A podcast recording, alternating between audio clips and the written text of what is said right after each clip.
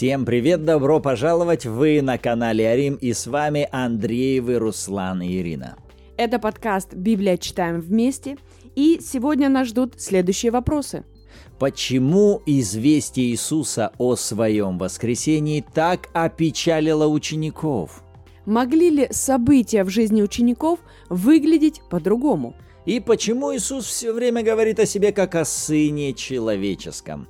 Этих вопросов мы коснемся сегодня, завершая читать 17 главу Евангелия от Матфея. Да, у нас сегодня большой объем, целых шесть стихов, но это будут удивительные, интересные, глубокие размышления. Мы этого ожидаем. Аминь. И перед тем, как мы начнем читать Слово Божье, давайте приготовим наше сердце в молитве.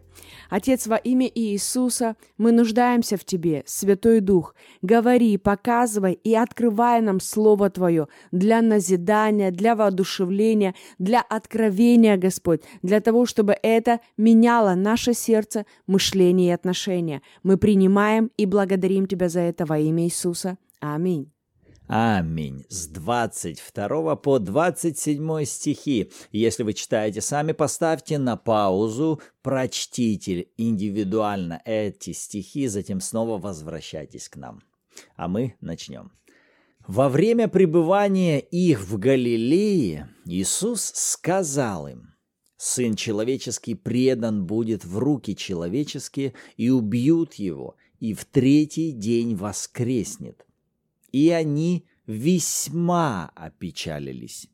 Когда же пришли они в Капернаум, то подошли к Петру собиратели дидрахм и сказали, «Учитель ваш не даст ли дидрахмы?»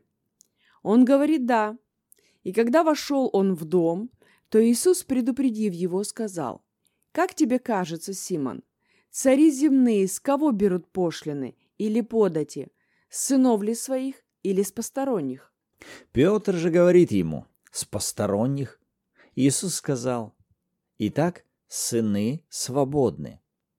Но чтобы нам не соблазнить их, пойди на море, брось уду, и первую рыбу, которая попадется, возьми, и, открыв у нее рот, найдешь статир. Возьми его и отдай им за меня и за себя. Аминь. И интересные истории. И первое, конечно, с чего мне хочется начать, это с реакции учеников. 22-23 стихи. Посмотри, насколько тут интересная комбинация. Иисус им говорит о том, что он будет предан в руки человеческие, его убьют, но он в третий день воскреснет. И именно это известие, оно весьма печалит учеников. Если я смотрю на Иисуса, я понимаю, что Иисус сейчас говорит это не для того, чтобы завести их в печаль.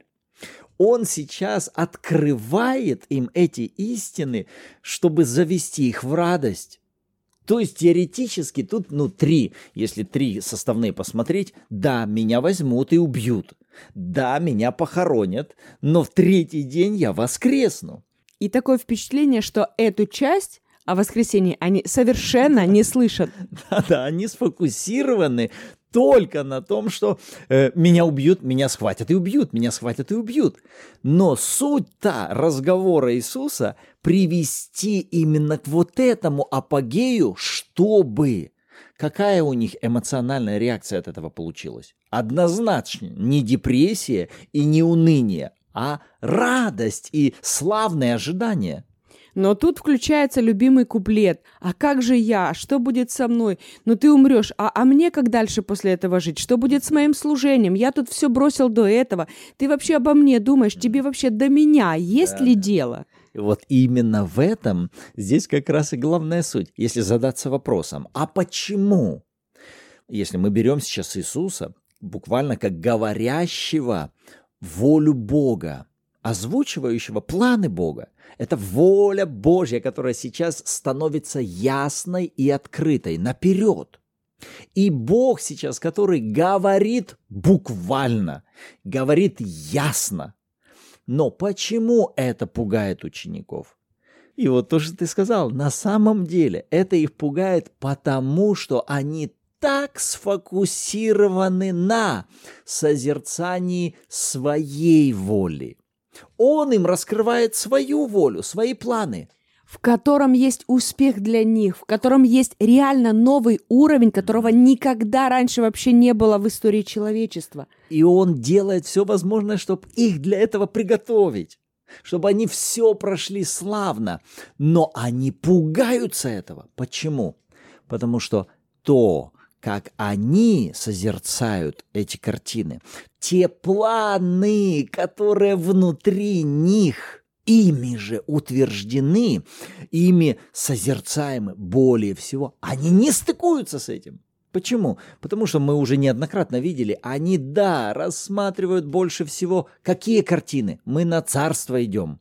Мы идем в министерство, мы идем на ключевые позиции. Иисус должен воцариться, мы должны вместе с Ним восесть на престолах и царствовать в новом царстве. Вот куда мы идем. Вот что нас ожидает, вот что с нами должно быть. И все, что этому не соответствует, это пугает их. В то время, когда в Божьем плане, как мы уже в прошлом подкасте говорили, этап сейчас не воцарение Иисуса, а этап прославления Агнца, явления Агнца – Сейчас Иисусу надо идти путем Агнца, совершить величайшее в истории событие, о котором Бог предопределил еще прежде создания мира. Ученики сейчас имеют великую честь, и это воля Божья у них, чтобы вы стали соучастниками величайшего события в истории – о котором пророки только издали пророчествовали, а вы станете личными участниками этих событий. И я сейчас готовлю вас к этому. И я готовлю вас именно для того, чтобы вы смогли пройти в победе эти события. Не в рассеянии, не, не в страхе, не в поражении, а чтобы вы вышли победителями даже во время этого периода давления, периода гонения, периода даже страха. Почему? Потому что вы знаете, что будет после этого. А это, это, знаете, все равно, что смотреть фильм, когда ты знаешь, чем он закончится. Когда ты знаешь, что в конце главный герой выживает, побеждает, ты легко смотришь это кино. Но когда ты не знаешь, чем закончится, и сюжет напряженный, там могут быть в голове разные варианты. Так вот, Иисус, он как будто предупреждает их наперед и говорит, ребята, вот это кино, оно закончится на самом деле славно. Оно закончится победой. Победой не просто для меня, а победой, которую я дарю вам. Это для вас победа, это для вашей жизни, для служения. То есть я делаю это ради вас. И вот здесь, если краткий тезис отсюда вынести, то э, он бы звучал так, когда мы начинаем искать понимание Его воли, перестаем созерцать свои планы или навязывать, пропихивать Богу свои планы, а больше заинтересовываемся тем, что Господь, а ты чем занимаешься? Твой какой план, что ты сейчас делаешь? Когда мы начинаем рассматривать Его волю – только тогда нам легко из этой позиции понять и индивидуальную волю Бога для нас лично в этом плане. Но когда мы привязаны и рассматриваем только свою волю, тогда наша реакция на открытые пазлы воли Божьей, мы этого пугаемся, мы от этого убегаем. Мы не хотим даже, чтобы это осуществлялось. И я вспомнил вот Петра недавно, который получает откровение о Христе. Там же по такой же модели происходило. Иисус всем задает вопрос, за кого вы почитаете меня, за кого люди почитают меня, а вы за кого почитаете. И это вводит их в процесс. Они начинают думать о Христе, они начинают думать, кто Он, а на самом деле... И ведя размышления о Нем, Петр получает откровение. Ты Христос, Сын Бога Живого.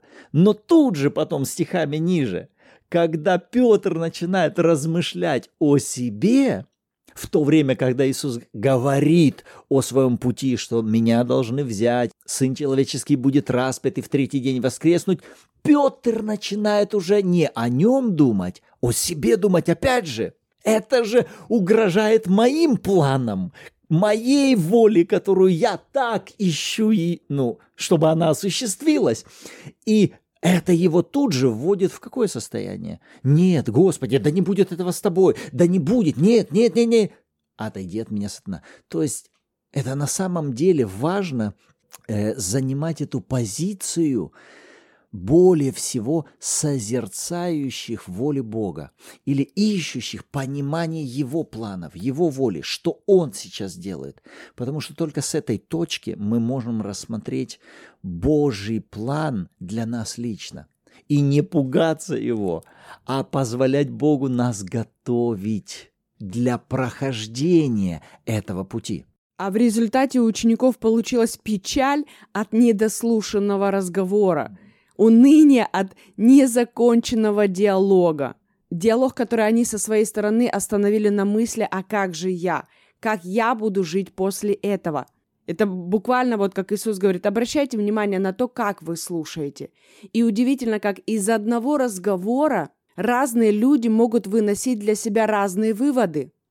Потому что сейчас идет некий разговор, рассказ Иисуса наперед предстоящих событий, и Он видит для себя славу в этом. И более того, для них Он видит славу, Он видит победу, Он видит торжество, Он видит этот выход, наконец-таки, из вечного рабства, смерти и греха. То есть это то, что влияет реально на всю историю человечества. То есть он видит в этом победу и успех. Но ученики из этого же самого разговора видят для себя поражение, видят для себя опустошение, смерть, безысходность, безвыходность. Все, точка, закончилась. Да, и все наши планы, они рухнули. Это очень похоже, вот опять как Израиль на границах обетованной земли. Бог их сейчас приводит, вот моя воля, а они этого пугаются. Почему? Необновленный разум, необновленное мышление. И вот мы опять возвращаемся к вот этому парадоксу. Большая часть ну, христиан ищет того, чтобы слышать голос Божий. Все, что мне важно, это услышать голос Божий. Ребята, это не самое главное. Вы слышите его. Ученики вот здесь впритык буквально, явно физически слышат волю Бога, планы Бога. Но проблема не в том, слышат ли они это или нет, а как они на это реагируют. Это их пугает, это пролетает мимо их ушей. Они как будто не слышат идеи даже о воскресении. Они потом даже об этом не вспоминают, когда Иисуса погребут, и все, у них даже мысль не поднимается. Три дня подождать, может быть, все-таки вот та идея не вспоминается, даже не заходит это слово к ним. Почему? Потому что какие-то твердыни в их голове, старый образ мышления, который не преображен – и смотри, и проблема даже не просто в том, что они увидели для себя поражение, то есть они не увидели победы, которую Бог запланировал, да. Проблема даже не в этом. Хоть здесь с учениками, хоть с Израилем там в пустыне. Вопрос весь в том, что ты сделал с тем словом, которое ты услышал от Бога. Что ты сделал, что мы делаем с тем даже малым словом, которое уже сегодня, прямо сегодня и сейчас звучит в нашем сердце? Что мы делаем в отношении этого? Кто мы в отношении этого? Какова наша реакция? Каково наше отношение? Вырабатываем ли мы у себя эту привычку, новую привычку послушаться голосу Божьему? И вот здесь еще важный практический шаг. Даже когда мы не поняли, даже если это нас напугало, даже если если нас что-то разочаровало, и мы видим как-то это не так, как видит Бог, вопрос, кто мешал им в данном случае, здесь, сейчас, продолжить диалог? Почему вы не продолжили диалог?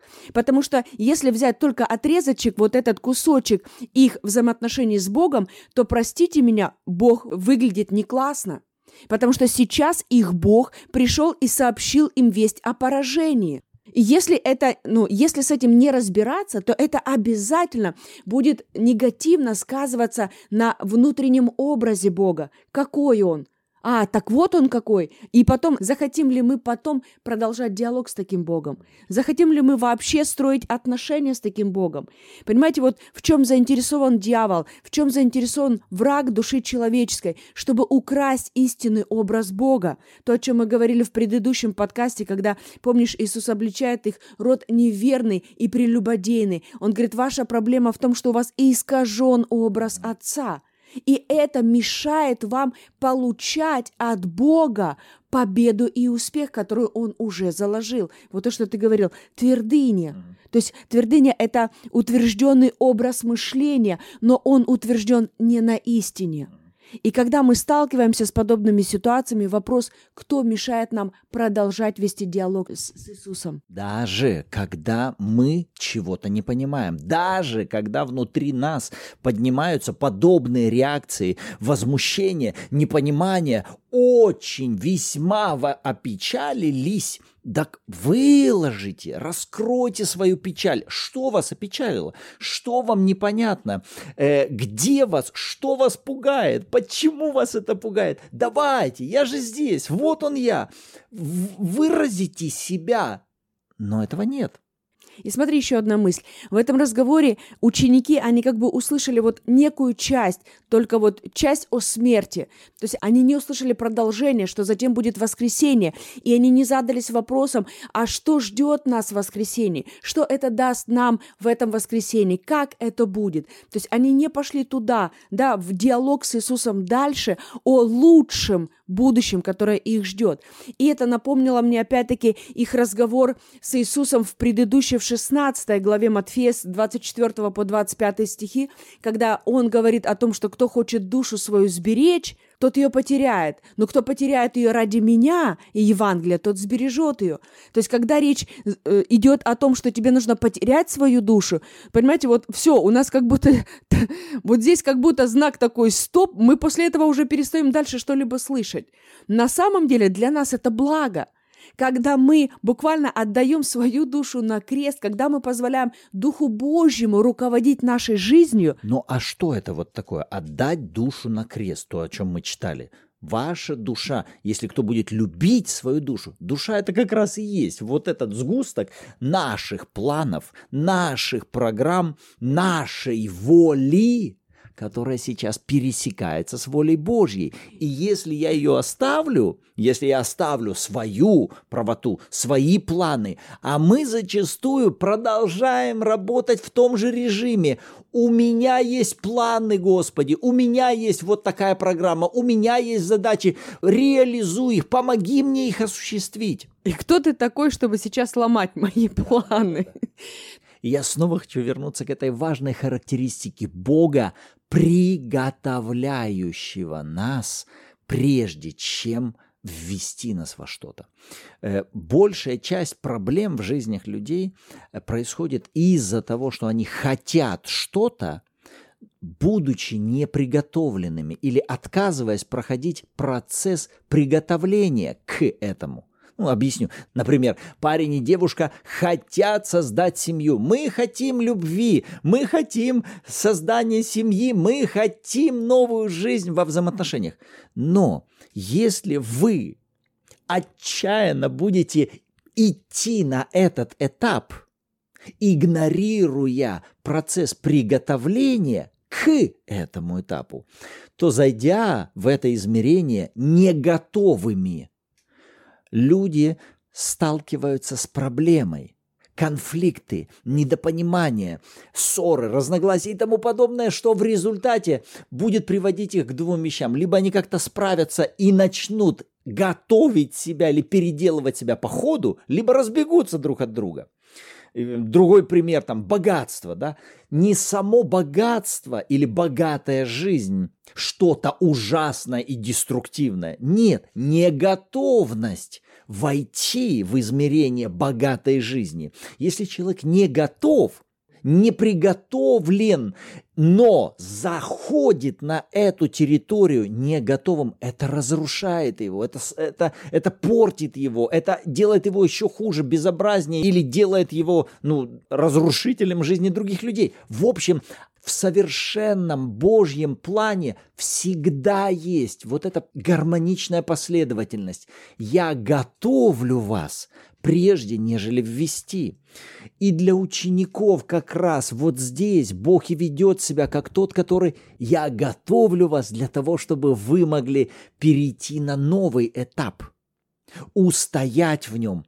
Но ты видишь, что про- происходит с ними. Они не проходят этот этап приготовления или не позволяют Божьему Слову, Духу Божьему приготовить их – или более точно, они, скажем так, проходят это на двоечку с минусом по пятибалльной системе. Но если попробовать представить, если бы Слово Божье, вот эти истины, э, наставления Иисуса, они приготовили бы их, и откровение – о смерти и воскресении Иисуса, о Багнце, который сейчас воскреснет, о чуде нового рождения и возвращении Святого Духа, который после этого станет законным и реальным. Это осуществ... Если бы это откровение они приняли, то посмотри, как бы они прошли этот путь во время вот этих крестных страданий Иисуса.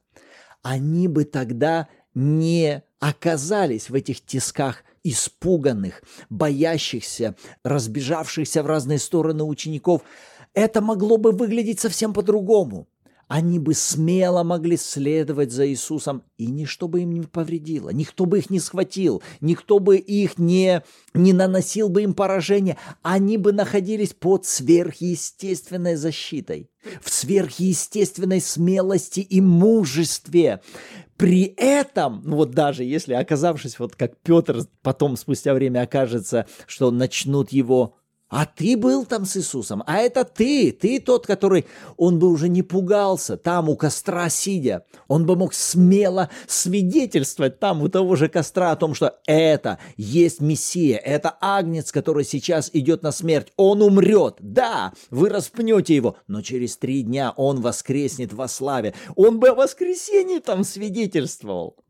То есть все могло бы быть совсем по-другому, если бы они были открыты и позволяли вот этому Божьему процессу приготовления совершить внутри них те преобразования, которые Бог и хотел с ними совершить. С нами происходит то же самое.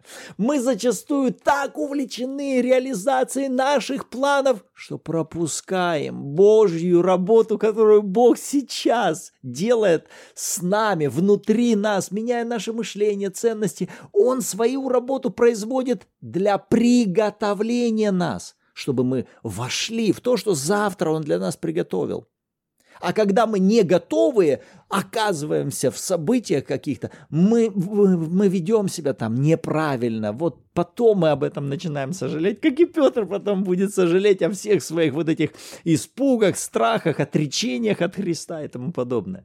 То есть, по сути, поражение потом и приходит, потому что когда было время теории, да, и Бог работал со мной теоретически, да, готовя меня, мое мышление, мою реакцию и так далее. То есть я где-то прогулял, я прослушал лекцию, я, я не углубился в изучение этого материала, я не продолжил диалог, то есть я не подготовился на отлично в теоретической части. И поэтому, когда пришла лабораторная работа, то есть там показатели низкие. Почему? Потому что теория пропущена. Да, вот уж не думал, что два стиха будут не отпускать нас столько времени. Они нас еще пока не отпускают. Смотри, вот здесь опять-таки Иисус называет себя Сын Человеческий. Раньше я всегда, когда читал, то есть он очень часто называет себя именно Сын Человеческий. И я это просто воспринимала как то, что он подчеркивает факт, что я родился сейчас через человека. Все. Но в данном случае я увидела совершенно по-другому это. Смотри, он говорит о том, что Сын Человеческий предан будет в руки человеческие и убьют его. То есть он не говорит о том, что меня убьют или меня предадут в руки человеческие. Нет, он говорит сына человеческого. То есть он говорит о себе в третьем лице, как будто, ну вот как-то отделяя себя от э, тех событий, которые произойдут. Сын... Как будто вот я вот это, и я вот это, и я и это же. Но история будет происходить с вот этим. То есть буквально он говорит, сына человеческого предадут в руки человеческие. Он не сказал сына Божьего. То есть он не говорит о том, что Дух Божий, который пребывает во мне, или помазание Божье, которое во мне, вот это будет э, убито и это будет распято. Нет, он говорит сын человеческий. И это приводит меня дальше в размышлениях к тому, что Иисус понимал, что он не просто плоть, он не просто тело, которое появилось здесь благодаря Марии. Он дух. У него есть душа, и он живет в теле. Понимаете, он был научен, буквально натренирован думать о себе, воспринимать себя в первую очередь как духовное создание, потому что он и есть дух. Понимаете, мы с вами дух. Человек – это дух, у нас есть душа, и мы живем в теле. И почему это важно? Да потому что это дает нам совершенно другое понимание, во-первых, того, кто мы, как мы реагируем и что нас ждет в будущее. Когда мы так себя рассматриваем, вы понимаете, мы по-другому совершенно ну, смотрим на то, что будет после жизни на этой земле.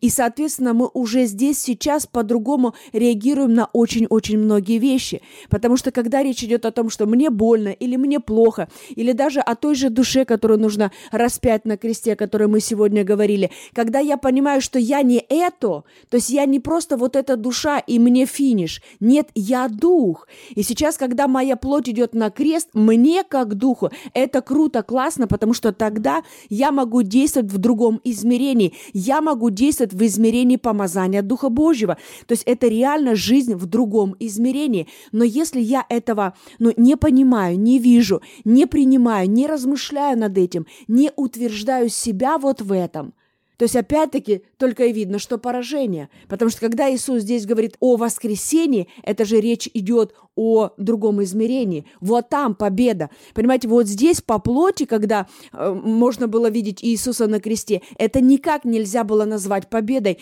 То есть буквально, когда люди видели этот крест, они видели поражение. Там сложно было рассмотреть победу. Ее реально там нельзя рассмотреть, если не смотреть на это по духу. Если не понимать, какое, э, какое последствие это оказывает на духовную жизнь, на духовного человека – Поэтому и для нас это важно развивать мышление правильного взгляда на самих себя. Кто мы?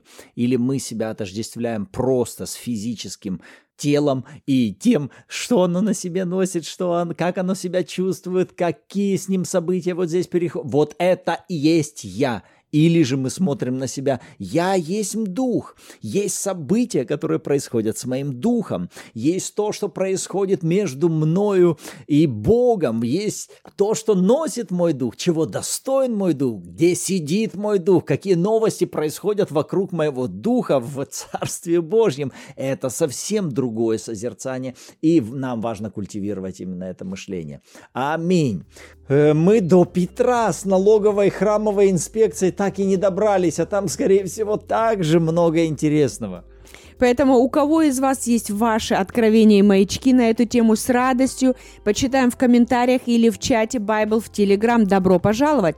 А в субботу в 14.00, кстати, у нас прямой эфир, поэтому кто из вас хочет поделиться вашими откровениями, будем рады послушать. Хорошо, это было замечательное время. Напоминаем вам, что каждый понедельник, среда и пятница подкасты в 7.00 по Киеву выходят в эфир. Не пропускайте, ставьте напоминания, если вы смотрите в Ютубе, жмите лайки и оставляйте свои комментарии.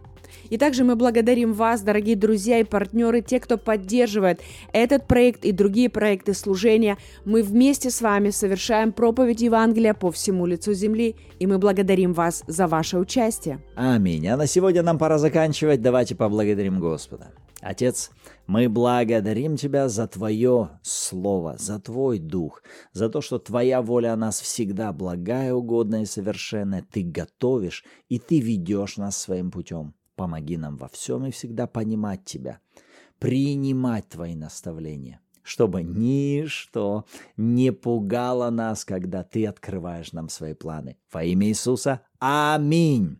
Благодарим каждого из вас за ваше участие, что сегодня вы были с нами. Услышимся в следующих подкастах. thank you